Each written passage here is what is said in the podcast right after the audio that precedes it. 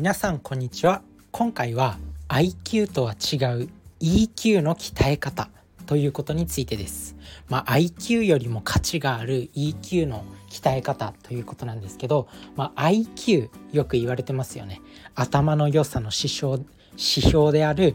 IQ、まあ、IQ120 以上だったら結構天才みたいな。そんなことが言われてます。あとは最近だとクイズ番組が流行ってたりまあ何年か前にも IQ サプリみたいななんだろうそういう番組があったような気がします。このこのなぞなぞは IQ120 以上の人が解ける問題とかこのこの問題は IQ100 以上の人が解ける問題だよみたいなそういった番組が流行ってたりしたんですけど、まあ、そういった IQ 頭の良さでまあ、頭の良さによって測られる、まあ、指標ですね、まあ、そういったものが IQ なんですけど intelligence quotient ですね、まあ、それとは違って EQ っていう emotional quotient っていう、まあ、感情の指標みたいなものがあるんですよ。まあ、勉強してる人なら聞いたことあると思います。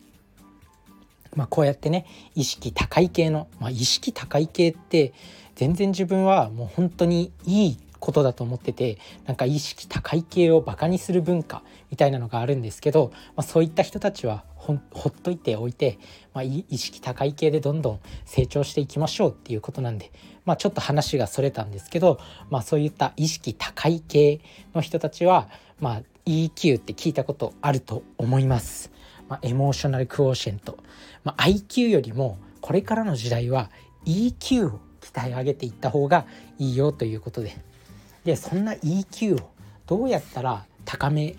ることができるのかどうやったら高めやすくなるのかっていうことを今回はお伝えしていきたいと思います。まあそういった心の知能指数ですね。まあ、そういったことはどうやったら高められるんだっていうところなんですけど、まあポイントは3つあるんですよね。で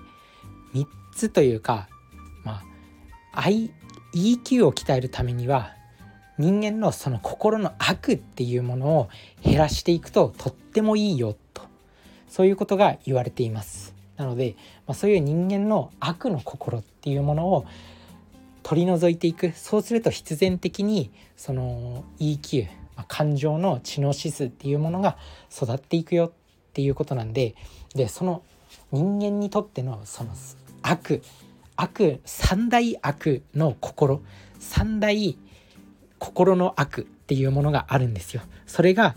妬み、そねみ、やっかみですね。まあ、今回の結論ですね。今日の結論。妬み、そねみ、やっかみっていうものをなくしていく。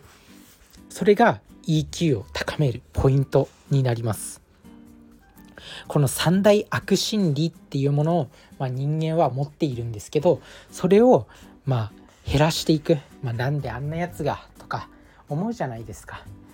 まあ、ライバルがすごく仕事で成果を出していたら、まあ、大したやつじゃないのになんであんなやつがっ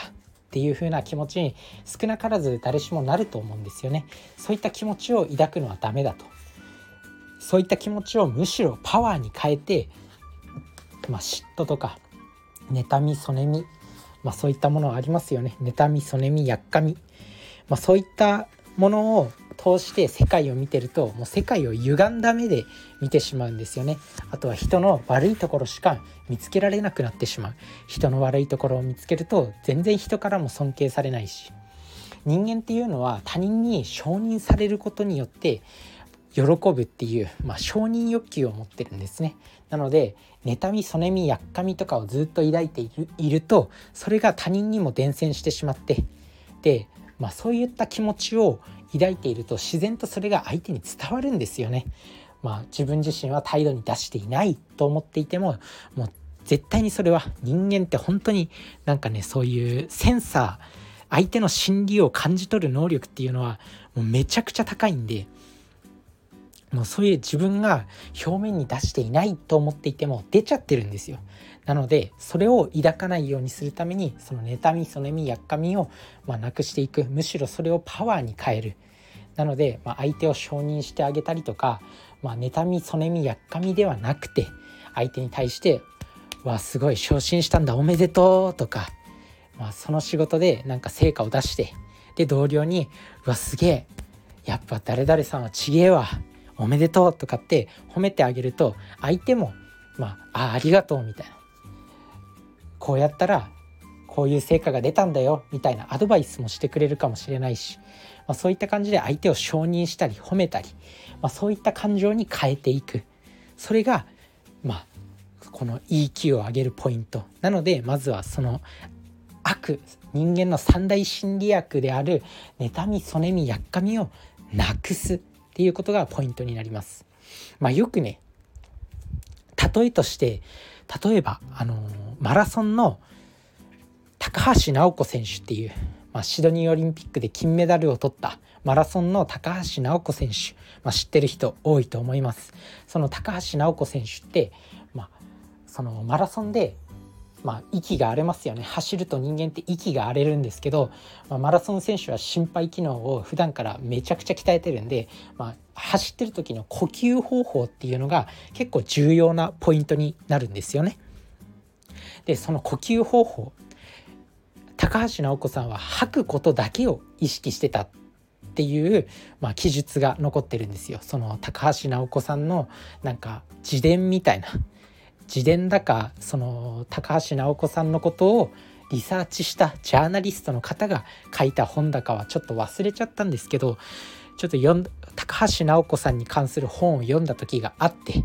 それで、まあ、高橋尚子さんってその呼吸の時に走ってる時の呼吸の時に吐くことだけを意識したっていうんですよね。で吐くことだけを意識するともう自然に呼吸自然にこう何て言うの？息を吸う、まあ、人間って、まあ、必然的に、まあ、呼吸は誰で誰しもがしてますよね。でも吐くことだけを意識するともう自然に吸うことができるんで、まあ、それそれを意識してたっていうまあなんかそんなのを本で読んだ時があります。まあ、そんな感じで人間もそういう三大心理学っていう妬み、そねみ、やっかみっていうものを減らしていく。それだけを意識すると、まあ、必然的にそういういい感情っていうのかな、まあ、相手を褒めるとか相手を称賛する相手を認めてあげるそういった感情が芽生えてきます。そうすると人間関係も良好になって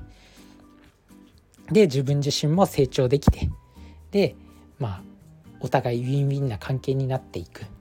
で EQ っていう、まあ、感情知能指数って言われてるようなそういった EQ をアップさせることができる。なのでそういったことを意識してみてください。なので今日の結論をまとめると、まあ、その三大心理薬妬みそねみやっかみっていうものをやめようということですね。是非これからの生活意識してみてください。それじゃあね。バイバーイ。